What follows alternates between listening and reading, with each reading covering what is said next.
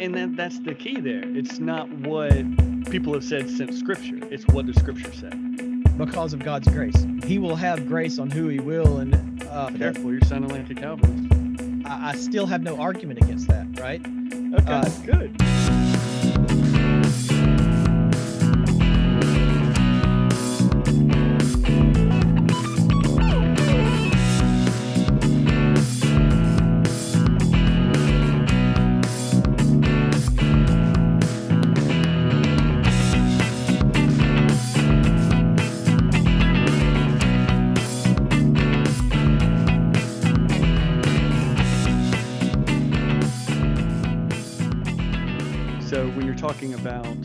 Distinction, he's already said before, all that are given will come. Now that gets into uh, No, no, no, no, election. no, no. So yeah, right. So we're we're get, we're jumping ahead in the tulip doctrine.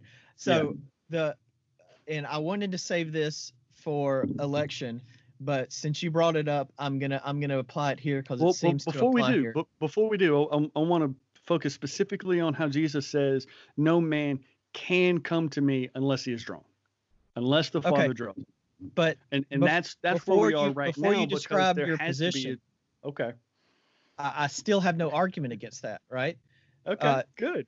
we we nothing we do would bring us to Jesus and bringing us to Jesus is the saving act right Jesus is talking about salvation of the faithful okay he's not talking about bringing us to hear him he's talking about bringing us to his flock okay To salvation.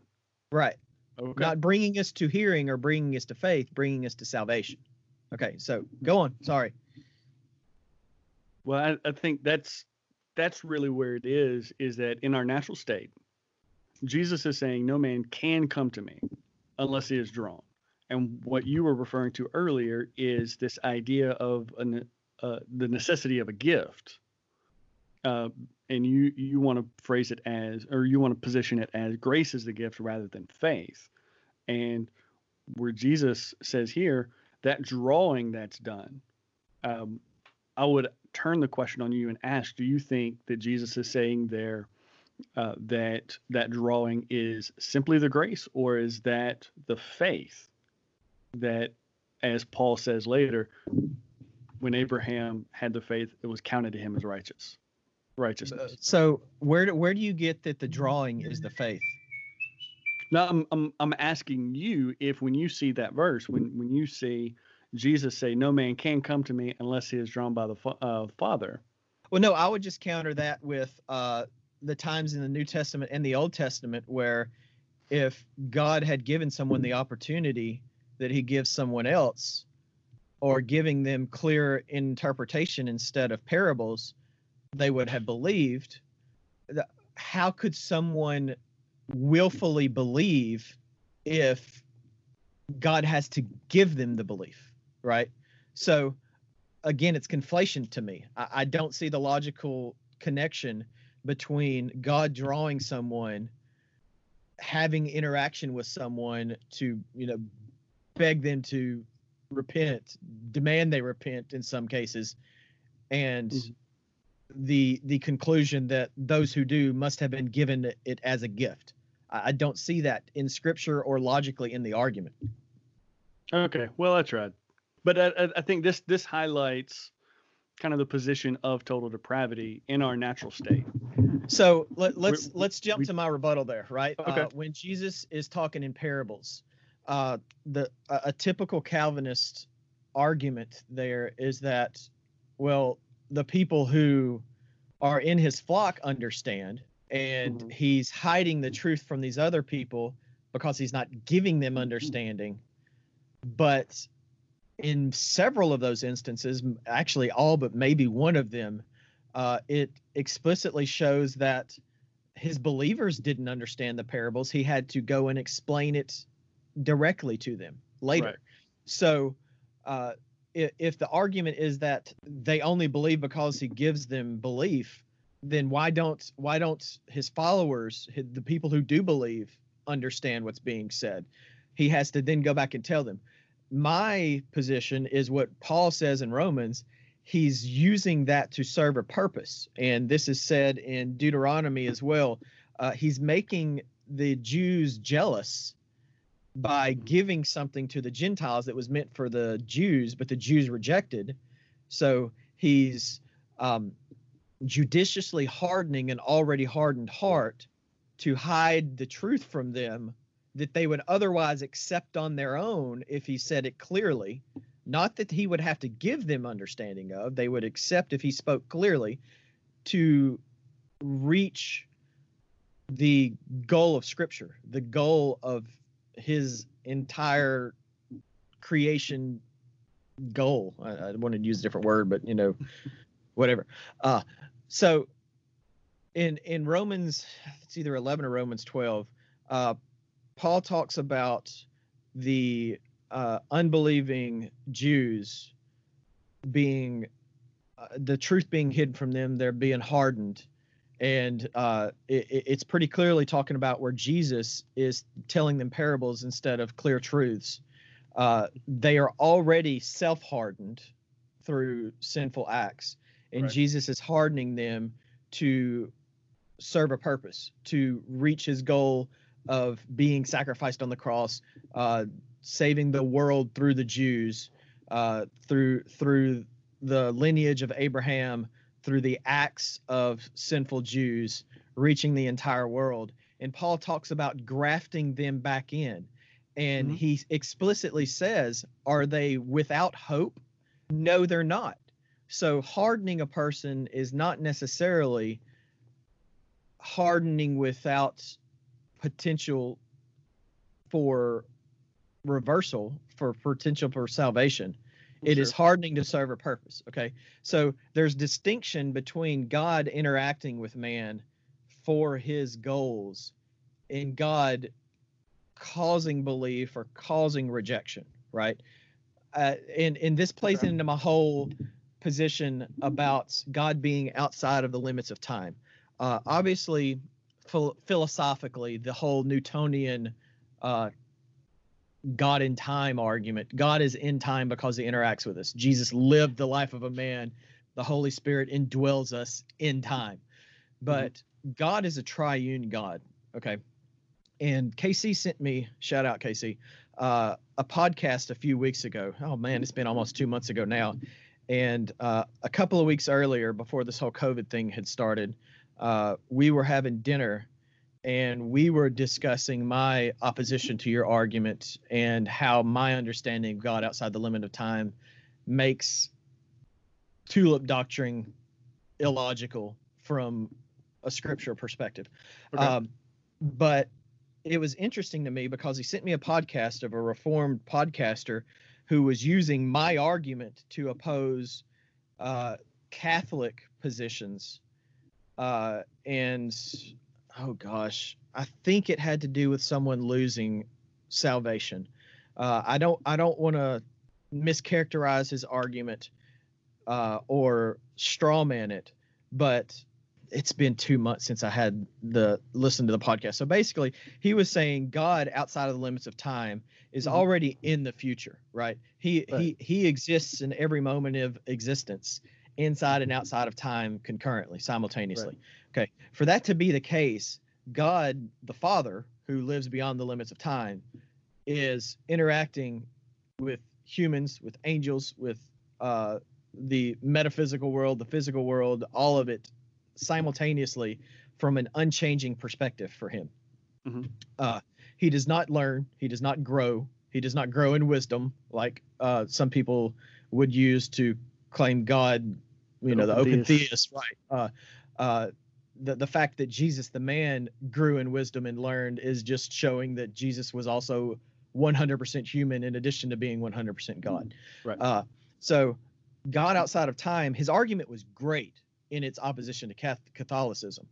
Uh, it was it was describing, and it and it opposes the whole uh, uh, Arminian position against once saved, always saved, the P and tulip, uh, and the the the half point Calvinist, yeah, the half point Calvinist I am ties to P. So in week five, we'll get into where I agree with you and don't have any argument. That may be a short uh, tulip conversation.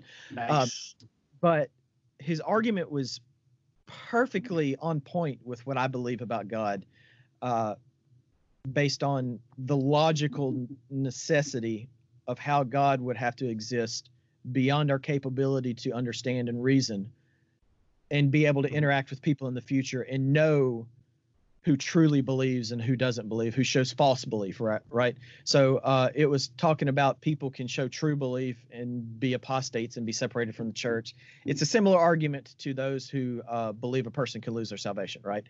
Right. The the oppositional argument is that God, being outside of time, being unlimited by a linear progression of events the way we are, knows the truth of our heart interacts with us with the truth of our heart and seals us to the day of judgment right? We, we are incapable of losing our salvation because uh, of the whole interplay with god being beyond the limits of time and knowing right?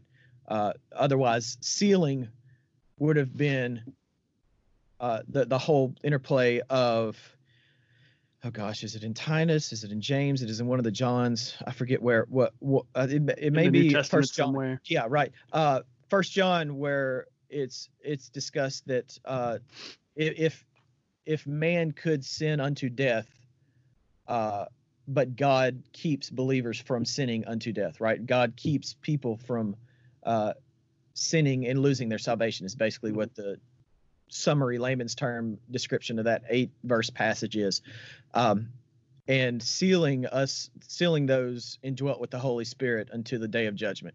Uh, an argument i've seen from arminians specifically is that well man's actions can unseal un- break the seal. Well no god says nothing satan the powers of the air or any man can do can unseal what he has sealed.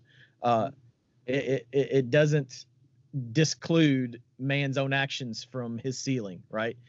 The position is that, and I've I've gone on such a rabbit hole, I've forgotten where I was going with that for two uh the total depravity. Um oh, you you talked about unconditional election and that whole interplay. So if God is love, right? God is He is. love. God is- God is love. Right. God is love. He he is the perfect righteous judge also. So he has to judge sin. Okay. Mhm. Um if total depravity and unconditional election were true, all right, within the And context within the context that God is love, Mhm. okay. Calvinism wouldn't be true. Calvinist doctrine would lead to universal reconciliation. Mm, no. Oh, it, it, logically it absolutely would because if a person is capable of being loved by God, Mhm. right?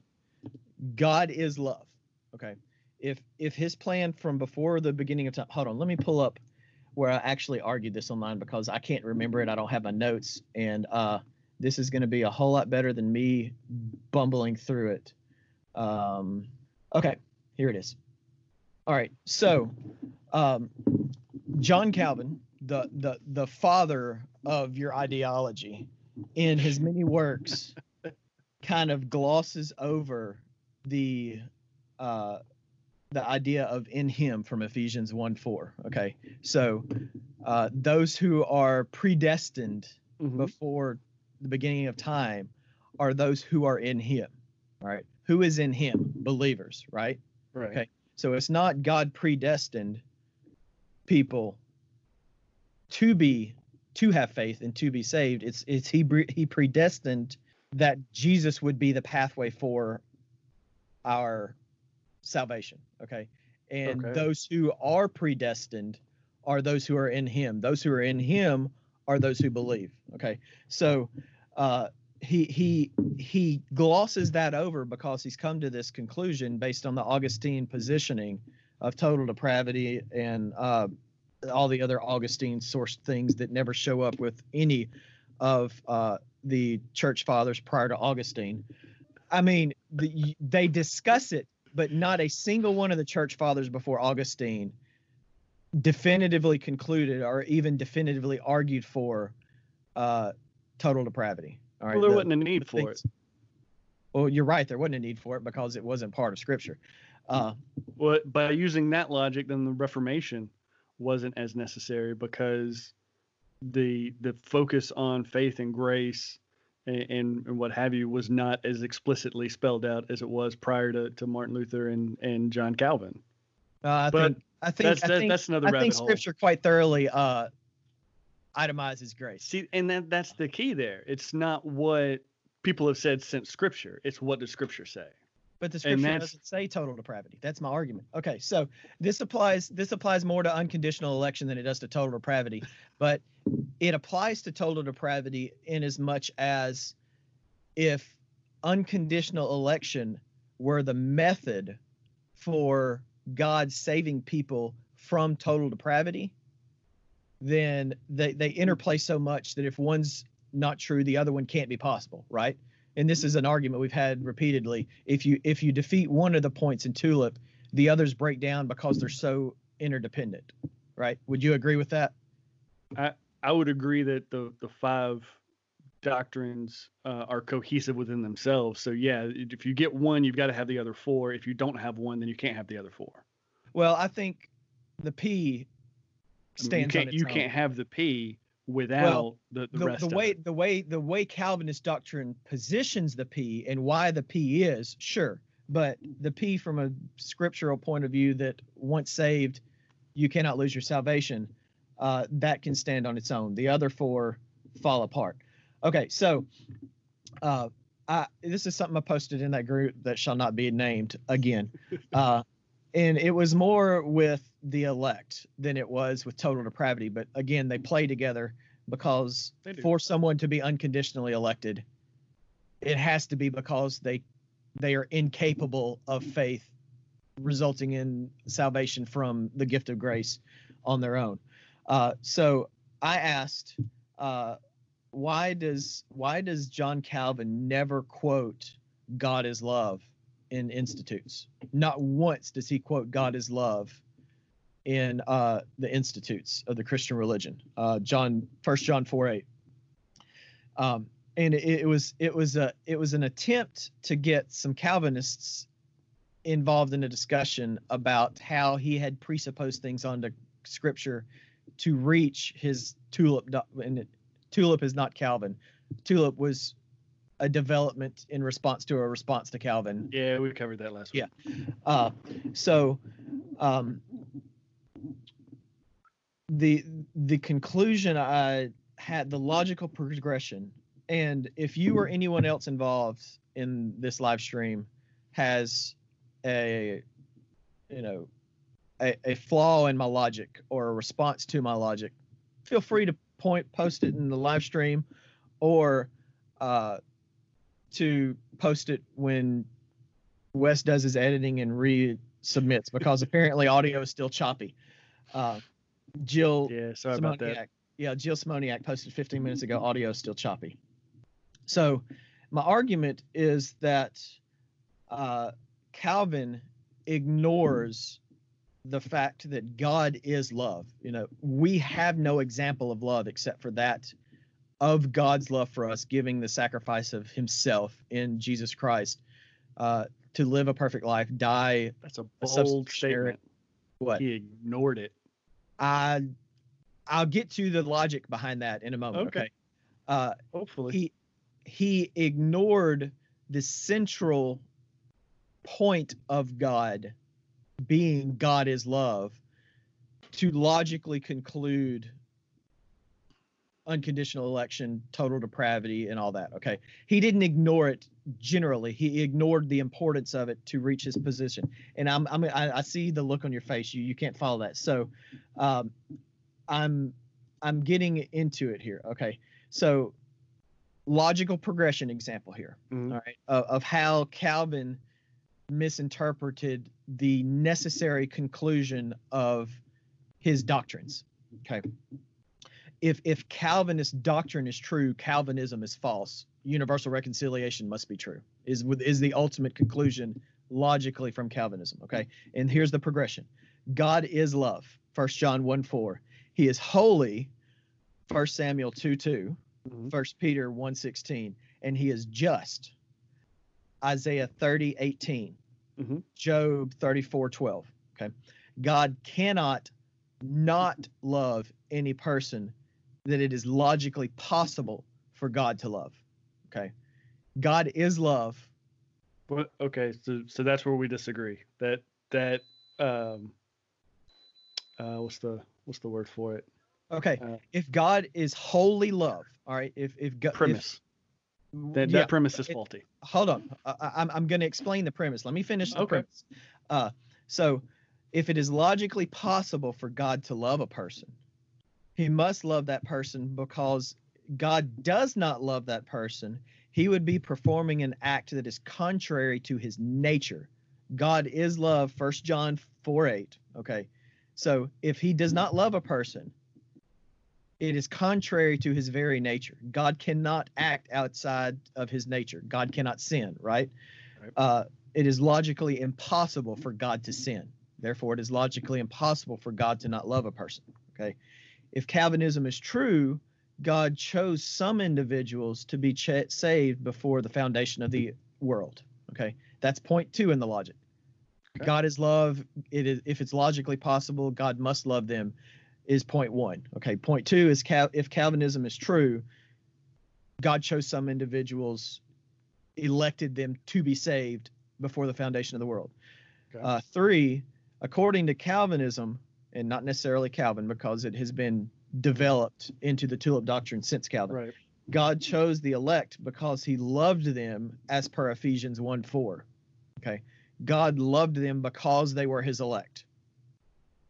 Okay.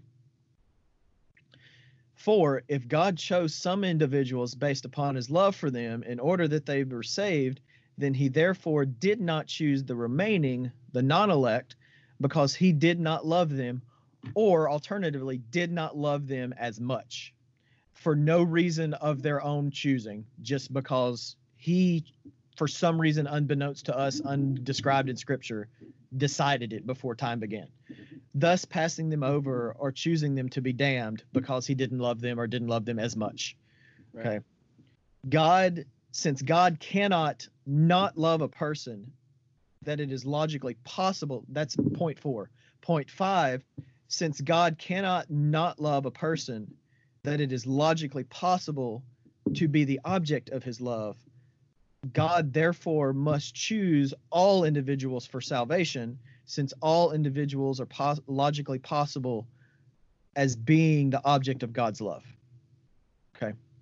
So if if if election if election before existence happened because God loved them, Ephesians 1 4, Calvinist argument, and chose them in his love for no reason of their own, not because they had faith, because he gave them faith, because he loved them, then God would have had to have logically chosen all people for salvation. Okay. Um, six, if God chooses all people for salvation, then it entails universalism or universal reconciliation. Okay. We know universalism is wrong. It is objectively unbiblical. Mhm. Agreed? Okay. Yep. Universalism is not biblical. Under no circumstances can it be considered biblical. Um, seven, thus, if Calvinist exegesis of Ephesians 4 is true, and the conclusion that's reached about unconditional election, total depravity, why total depravity leads to unconditional election, that God chooses individuals based upon his love for them to be saved before the foundation of the world, then universalism, not Calvinism, must be true. And we know universalism is not true. Hilarious. Eight, since God cannot choose only some people for salvation because of his love for them, which means he did not choose other people because he did not love them or did not love them as much, then Calvinist understanding of why God loves some more than others, supposedly, according to their interpretation, and specifically the interpretation of Ephesians 1 4, is false. Okay. Nine, since God cannot How many premises do you have? uh, n- my last one. 17? is- My last one is this one. Okay. Okay. Nine, since God cannot not love people that are logically possible to be the object of his love, and individuals are logically possible to love, Therefore, God must love each and every individual. Okay. God must not love or not love the same for no reason other than his arbitrary choices before the beginning of mm. time some individuals in order that they are not selected for salvation. Since God is love, God cannot not love individuals, since this is a logically possible feat, and he cannot function outside of his nature. Right. Performing actions that are contrary to God's nature is absolutely, unequivocally impossible. It is infinitely impossible for God to act outside of his nature. Okay. God cannot sin. Therefore, God does not sin. God is love. Therefore, God loves all people. In Calvinism, God would choose not to love individuals or to love them differently for reasons he chose unconditionally, merely upon his discriminative choice. Okay. The result is passively or actively condemning the non elect for eternity outside of election because due to Calvinist beliefs of total depravity, man is incapable of anything but total depravity, right? He is he is born in, in totally his natural depraved. state prior to regeneration. Yes. Right. He is born totally depraved, incapable of anything but total depravity without God regenerating him. Okay. This distorts God's Or, or as. Jesus said, drawing him. Well, drawing is is an interaction. Okay, it's not Mhm. giving them faith. Uh, in my position, so this this understanding of total depravity and unconditional election distorts God's justice and His love. So, if Calvinist deter, uh, interpretation of Ephesians 1 4 is true, it proves universalism and disproves Calvinism. So, the the proof texts that show unconditional election, which is the foundation for the it, what is in my mind circular reasoning, Mhm. total depravity is true, therefore it it proves the position on unconditional election. Unconditional election is true, therefore it proves the position on total depravity. If if Calvinist interpretation of Ephesians 1 4 was true, then all people are going to end up in heaven. If you believe some universalists, even Satan and the fallen angels, the the demons and the Nephilim, right? We don't believe that. Okay, that's Right. false. So Calvinism, specifically unconditional election, which is necessary if total depravity is true, are false interpretations of Scripture because they don't lead to Calvinism, they lead to unconditional election because God is incapable of not loving someone because that would be outside of his uh, his nature. Yeah, there seems to be, at- least to me, and if if, anybody else has made it this long, God bless you. Uh, Sorry, please people. feel free to weigh in. No, that's fine. Um, it is what it is. But it seems to me that there's an equivocation of God's love, uh, in that uh, in order for God to be love, the expression of that love has to be salvific, salvific in in the case of every individual. And I don't think there's scriptural warrant for that kind of connection. I agree. Us. There's not, but the the the position. so why why do you make that jump? Why So why do you say the- because the- God the is love, therefore He has to love everybody unto salvation? No, so the positioning is within the framework of Calvinism, right? Okay. God unconditionally elected people because of his love, Ephesians 1 4. All right, Right. hold that till next week, dude. Uh, dude, it's it's it's it's valid because of how you tied total depravity to unconditional election. I'm sorry, I was gonna hold it till next week. I'm sorry, this is gonna make next week so much shorter because I'm talking about both today. Um, so Calvinists position total depravity as a natural conclusion because of God's unconditional election before the the foundation of the world. Okay. For, Right, for which is also in Ephesians. from from the Calvinist quote unquote exegesis. Um, so the the reason it's argued that way is not because I believe it. It is that within the Calvinist argument, that must be the logical conclusion. All right. God unconditionally elected people because of his love for them. Okay. Mhm. God unconditionally elected people because of his love for them. If God unconditionally elected people because of his love for them, that means the people who were not unconditionally elected were not loved or not loved equally by God. Okay. Not has loved in nothing the to same do- way. Right. Which doesn't have to be doesn't, doesn't have to nature. be equal proportion, but also but it's outside of his nature not to love everyone, right? He he has to not love them. where do you get that from? God is love. God is just. God is righteous. If He is unconditionally electing people, not because they choose to faithfully believe in Him, and therefore He applies His grace unconditionally. Hmm Okay. No no work of man causes the application of grace. That is an undeserved gift of God. Okay. Faith there.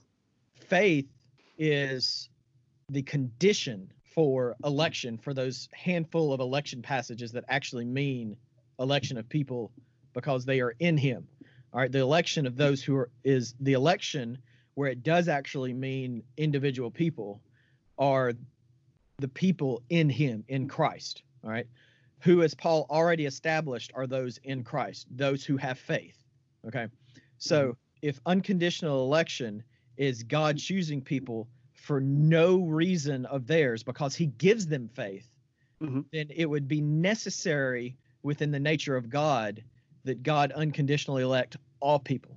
Okay. No, I d- why not?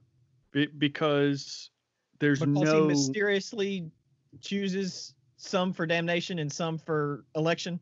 Well, no, I mean, if we're going to stick with Ephesians, for example, if you if you keep reading, uh, verse eleven, in Him we have obtained an inheritance, having been predestined according to the purpose of Him who works all things according to the counsel of His will.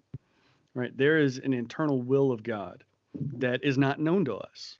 Right? I think it's Deuteronomy twenty nine twenty nine. Uh, the, the secret things uh, of God are His, or something to that effect. Um, and, and I think we would both agree that as finite creatures, we cannot in ourselves grasp uh, the whole counsel of God. Right? Agree. Even, even if that were made uh, known to us, even if that were revealed to us, we couldn't comprehend it all. Right. Right. Um, so to to pretend that we could understand how the mind of God works in its entirety is a fool's errand on its own. So I have no problem saying that God is love because that's what Scripture says. I also have no problem saying that God has chosen some because Scripture says that. No, and I have no problem saying that man is incapable of choosing God apart from that, right? Just in First John, we love because he first loved us. In uh, the Gospel Okay, of John, which I read that. earlier, First hang John. on, hang on, hang on. Okay. In in the Gospel of John, um, you know, Jesus says specifically, "No one can come to me." He's identifying uh, a fault in us, right? We are not able to come to Jesus unless the Father who sent him draws us. And later on in that same discourse, you have the Jews kind of grumbling among themselves, and Jesus doesn't come back and say, "No, no, no, I, I didn't mean that." You know, you can't come to us. No, he doubles down on it. They, they said, This is a hard saying, who can listen to it? But Jesus, knowing in himself that his disciples were grumbling about this, said to them, Do you take offense at this? Then what if you were to see the Son of Man ascending to where he was before? It is the Spirit who gives life, the flesh is no help at all. The words that I've spoken to you are spirit and life. But there are some of you who, who do not believe. For Jesus knew from the beginning who those were who did not believe and who it was to betray him. And he said, This is why I told you that no one can come to me unless it is granted him by the Father. So we have Jesus doubling down on this idea that we are not able to. We cannot come. And- cannot and- cannot do what what does come mean what does come mean though does it mean faith or does it mean come to salvation because he's not he you, you, what you just what you just read there Mhm. i have no argument with that but you're you're comparing faith as part of what we come to only because god gives it right that that's not what that passage is saying it's saying that we cannot come to the father Mhm. because we have been separated from the Father by the gulf of our sin, right? All Right. men sin. And in order to get back to the Father, we have to get to Christ. We can't Right. come to Christ unless the Father draws us. right. And God put but God put the law in our heart. God gave us scripture. The scripture is sufficient for us to believe in faith. We're not coming to God. God is sitting there begging us to turn and see that he's there waiting on us, telling us that he's there, okay? No one is saying that we come to the Father or even to Jesus by Mhm. having faith of our own accord, by seeing libertarian free will to believe, right? It, it- it's Well, not some, that, some are. I don't. I don't know that Well, you would, so but the- that the gets that gets crowd- into. does not hold that man comes to God, right? God God's interacting with us has been our entire lives, has given us scripture, has given us evidence in in creation that he's there. He he is screaming at us to believe in him, okay, right? We could not come to the the Father. We could not come to the Son without the Father giving to giving us to him. And I know the argument is but none that come to the, the Father, uh, none that come to the Son. I, I will not lose any that come to. I forget what it is. Uh, exactly. Uh, but the the the the counterpoint is that all who are given to him come, right? He Mhm. will not lose any who come. But that that that again is conflating the faith as the come, right? It is the it is the salvation. It is the member of the body of Christ that is the come. Okay. Uh, n- none who are given to me. Those who are given to him are the ones who are redeemed, those who are saved. It is not giving of salvation. Okay. I mean, not sorry. It, it is giving salvation. It is not giving faith. Okay. It, it, it is not the, the scripture passage you said, we love because he first loved us. Well, of course, God is our example for what love means, right? We Mhm. wouldn't know love without the example of God. Uh, I don't know that creation would exist without the example of God's love, right? God is love. Uh, creation wouldn't exist without God's love. Uh, we cannot come to the God unless He draws us. Well, God draws all men. Some reject Him, right? Okay. And- so so let me ask you this: Do you believe that Adam's fall had any effect on us? Oh, sorry, we didn't get back into this. Yes. Uh, so this is where I disagree with the average of the "it had no effect on us" crowd. Right? Uh, Adam, Adam and Eve were clearly meant to live forever in perfect harmony with God until they ate of the tree of uh, uh, tree of knowledge. We can disagree on that. Keep going. Right. Of, of course, in Calvinism, there's only one plan that was ever even possible. Uh, but uh, people were uh, unloved by God and damned to hell before the creation of the world by no fault of their own and no possibility otherwise in that case. So uh, God is not love in that case. Uh, but I digress. Uh, so Adam and Eve would have lived forever had they not sinned, right? Whether whether that is because they had access to the tree of life or they were naturally not susceptible to death in their unfallen nature.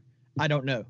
Uh, this is where I tend to agree with the there has been no change argument because I believe that the tree of life was there to deny them once they did fall the ability to live forever and be like God independent of God's grace in salvation, right?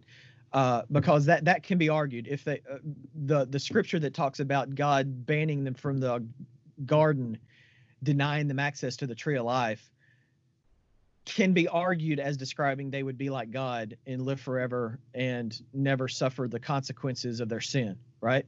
Uh, so uh, they would have lived in perfect harmony e- in spite of their sin. So some argue that the the average of the argument that I see in favor of there was no change in nature is dependent on the tree of life being what sustained them in the garden. And I just don't see evidence of that. It's a possible argument, but I disagree with it. So, I so think- you've agreed with the position that there, or you, you've argued against the position that there was no change, and argued against the position that there uh, is a change. So, uh, Oh no, no. So the, the, where, the- do you the- land? the position that there is a change is dependent on man is born guilty of Adam's sin is what that what the passages uh Paul and other writers are talking about uh death entered the world right so uh for me there are two there are two indications that that interpretation is wrong um I'm, I'm just Before- asking if you Yeah, I'm believe there, that I'm there's there. any impact of Adam's fall on us. The I- I'm nature of that impact is the second question. I, I'm getting there. The- it- Okay. it's it's a it's a two separate question for you. It's two parts to the same question in my mind and in my argument. So Okay. I, I- I'm answering the question just in a roundaboutly way because the two questions you're asking aren't two separate questions to me. Okay, so there there are several things in the garden perfection uh, prior to the fall of man that indicate to me that not even animals died. Okay, animals and humans are described as alive in a way that plants are not. Uh, okay. not necessarily souls, but uh, for that that is an extra biblical idea that animals have souls, but they are described as being alive in a way that plants are not. Okay, so uh, death entering the world, and I'm I'm positioning this because I've seen an argument against my position being well, they ate plants. Plants obviously died for people to eat, people and animals to eat in order to survive, right? plants are not viewed scripturally as alive the way animals and humans are. Okay. So for plants to be eaten and go through a quote unquote life cycle is not death the way death for animals and humans is described by God. Okay. So uh, prior to the fall, all animals and Adam and Eve were vegetarians. Tigers, lions, bears, sharks, Oh if they existed all animals were vegetarians. Okay. Okay. No animal ate each other until after the fall. All right. Uh, that is that is explicitly stated in Genesis one that uh, or no maybe two or three I forget.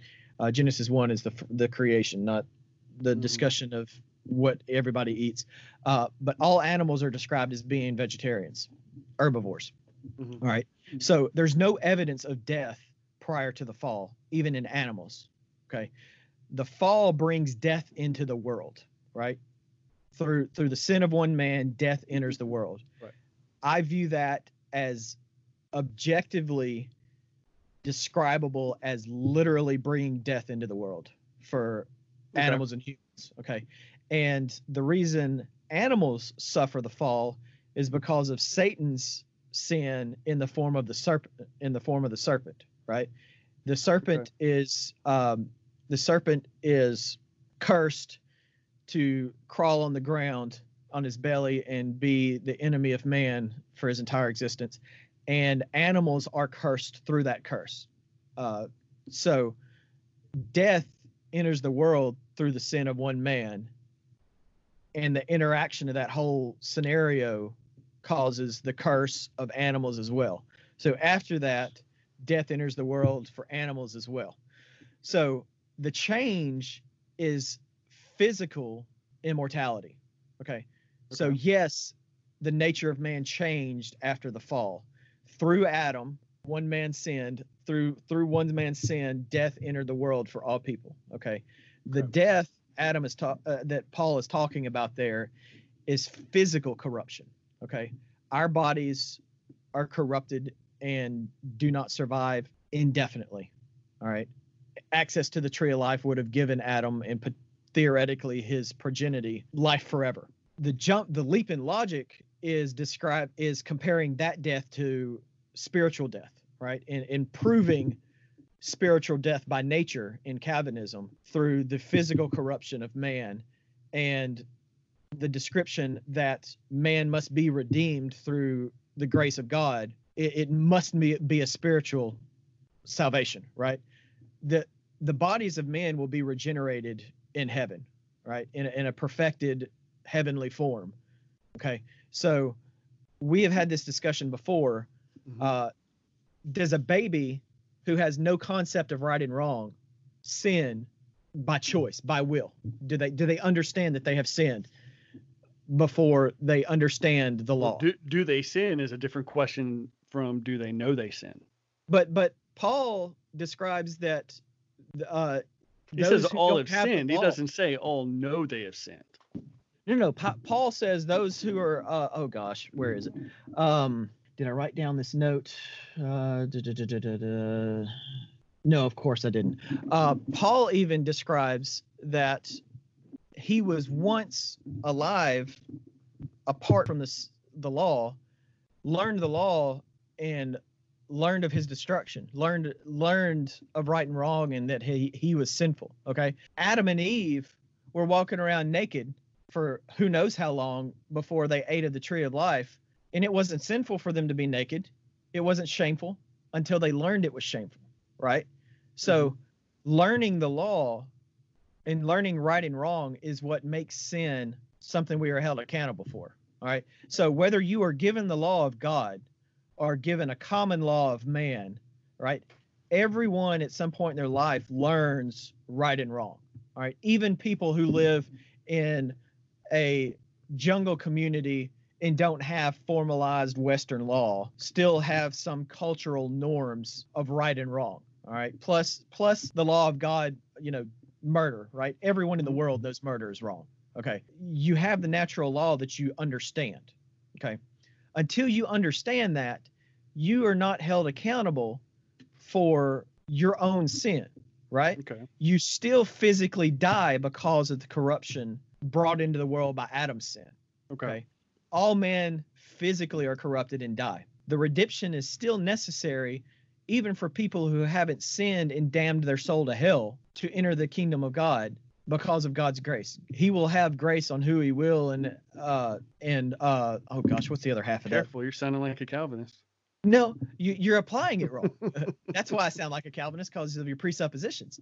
So the the position there that uh and we've had this you before, you don't know whether some babies are condemned to hell and some aren't. It is by the grace of God who is given salvation and who is not. Mm-hmm. Uh, the argument that a baby can be doomed to hell, which you're unsure of, and many Calvinists, uh, supralapsarian Calvinists who agree with you on that perspective, would say some are absolutely damned to hell because God elects some and God does not elect others, and it would be illogical for all babies, unborn, unborn babies, and infants who die uh, to be elected. You know, some would necessarily have to be da- doomed to. Uh, mm-hmm. otherwise, it is the the willful act, knowing act of sin that causes damnation. So it is it is an unnatural idea to believe that someone is damned in the womb to hell without having done anything sinful on their own. Uh, y- you are uncomfortable with the idea because it seems unnatural to you. you. You consider it possible because of where you sit in Calvinism. Some Calvinists who agree with you vehemently support the idea that some babies are damned to hell because of election, uh, unconditional election to hell and heaven. For example, uh, another way this was put was, uh, "Do you hope for the salvation of your children?" Right? If oh, you saw that thread, did you? Yeah. So if if you hope for yeah, the salvation of, of your child, but God doesn't, it is it is a mind other than that of God to to wish for something that God does not wish for. Right? Mm-hmm it is it is an unnatural thought to believe that you wish for something you view as perfectly good, the salvation unto election uh, for your own child that God has preordained will not happen, right? I mean, I, I would say it's not within, natural to want the salvation for anybody. It's, it's supernatural, right? It, in our natural state, that's that's the whole point of total depravity. In our natural state, we don't want anything spiritually good no, no, no, for no, ourselves so, or anybody so, else you you were that's you why were we rebel to, against God. Right. You were supposed to give up as a Christian. You were supposed to give up the the thoughts of man and have a mind of God. Right. You, you are mm-hmm. supposed to wish for and reach for the goal of having a mind of holiness like God and not wish for anything of the flesh that is outside of God's will. Okay. Mm-hmm. So your argument necessitates that the desire for your child to be saved if they are predestined before time began to be not part of the elect, is not of the mind of God. It is a sinful okay. thought to want your own child to be saved if they are not part of the elect. Add it to the list. What do you mean?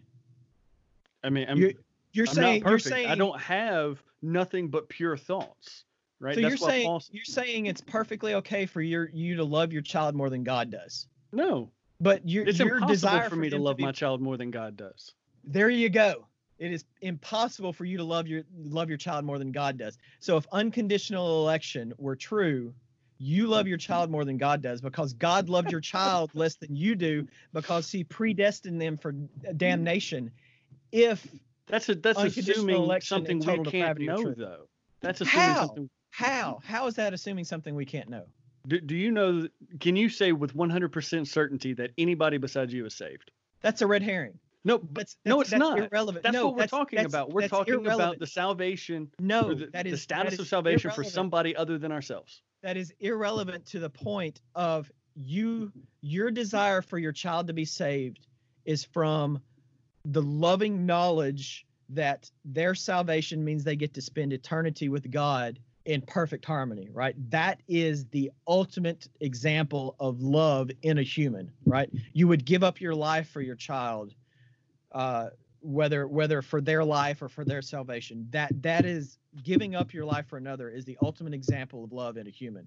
Okay, if you are capable of that, if God did not love them enough to unconditionally elect them to salvation, He does not love them as much as you do because they are loved less than you are because you were chosen.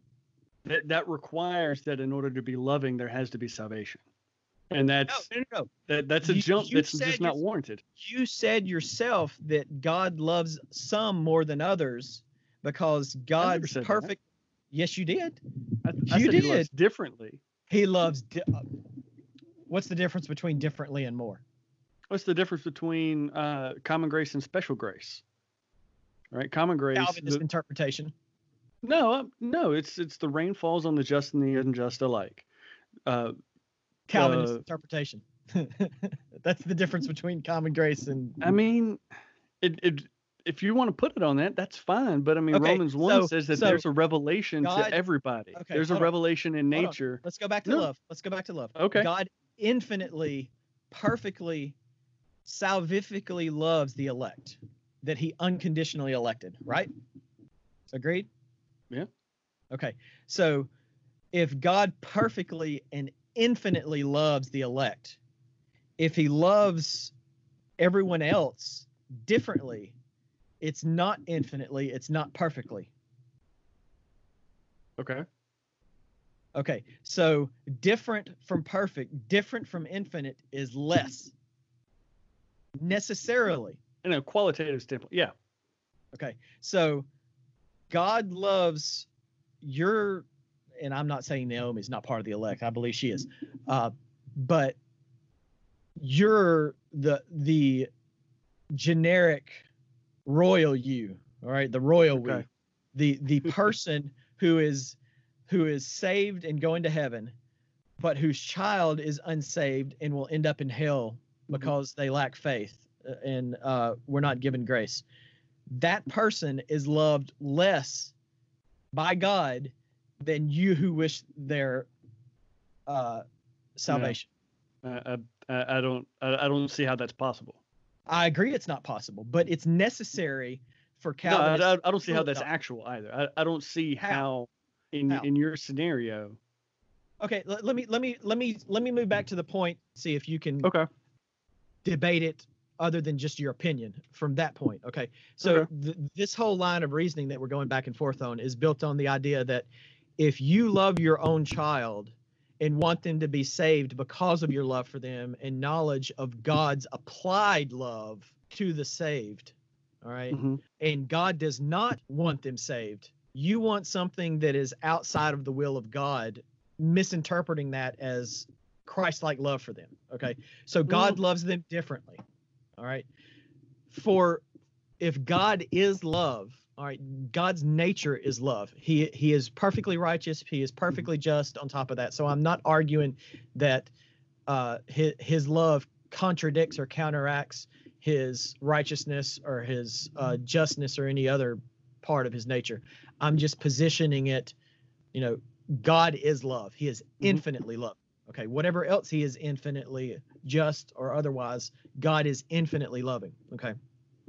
If God is infinitely loving, if people were unconditionally elected to salvation because of God's love for them, Mhm. okay, God, for some mysterious reason that is not described in the Bible, loves The counsel of his own will. I, I un- think that's loves the unelect less than God's own nature. I mean, in a sense, I think you're right because God's love is first and foremost for Himself. Okay. Right. That's that's what salvation the is. It's I've us receiving. You just unequivocally tell me I'm right. Yeah. I, mean I mean, some sense. because I, I can't think of anything. Tell me if I'm wrong, but I can't think of anything in Scripture that would indicate God loves anything in creation more than Himself. Correct. God is love. And for for a human that would be narcissism and hubris, but God Right. is existence. So for God So- to be love, he would have to love himself infinitely. Right. Okay. So so in that, in the context of, I'm trying to keep it as close to total depravity as we can. That's fair. So, so for those of us who um, are condemned, um, that that we die in our sins with this depravity, for God to execute that judgment on us is no less loving.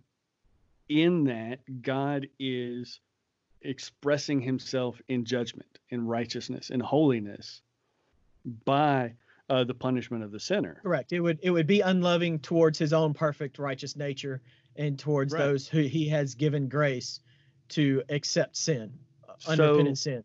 So to go back to your sin. argument from before, if universalism is true, then God is unable to express that uh, those characteristics, and Correct. so so he it, it is unloving then for himself not to glorify himself in that way.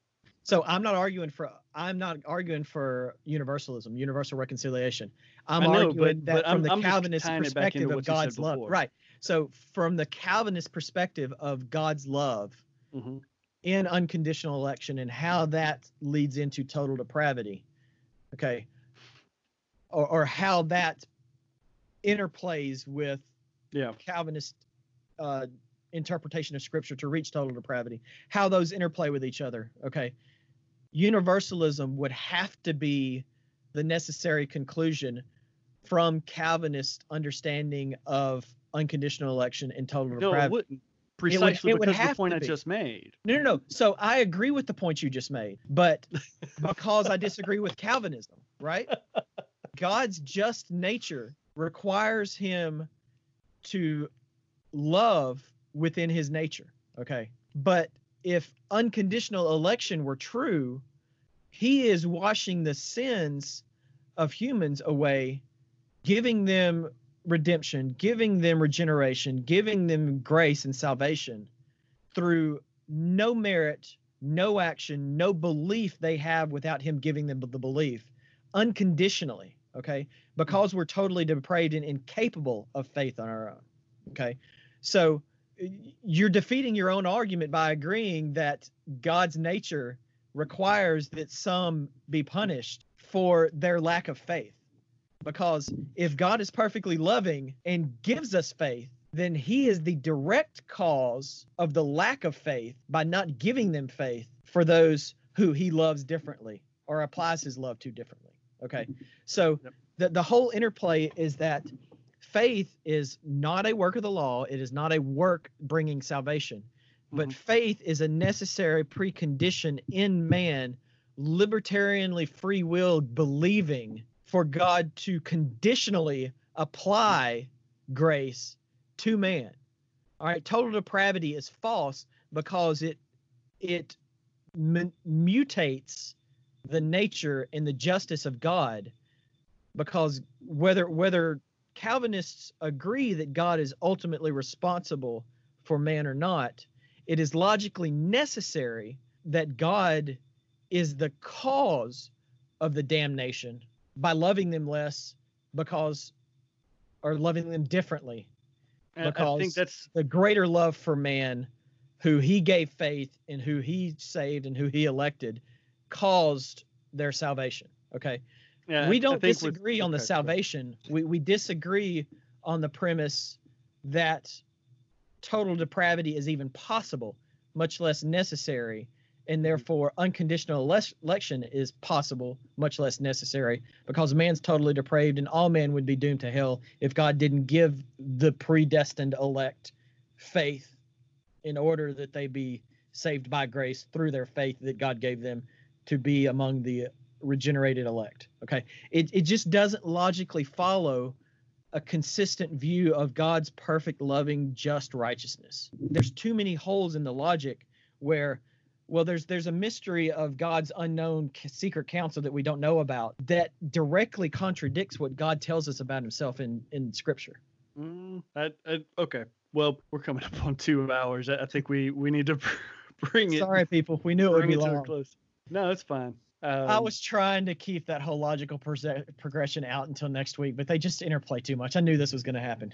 Yeah, well, I, I think it's it's good to point out um, that we, we both acknowledge and we both recognize that the condition of man is so very impactful in these other areas, Absolutely. right? The the the T is I would see total depravity as a logical foundation for the rest of the tulip, uh, and uh, your rejection of it certainly leads to your rejection of the rest of tulip for the most part until we get to week five in our two two minute episode.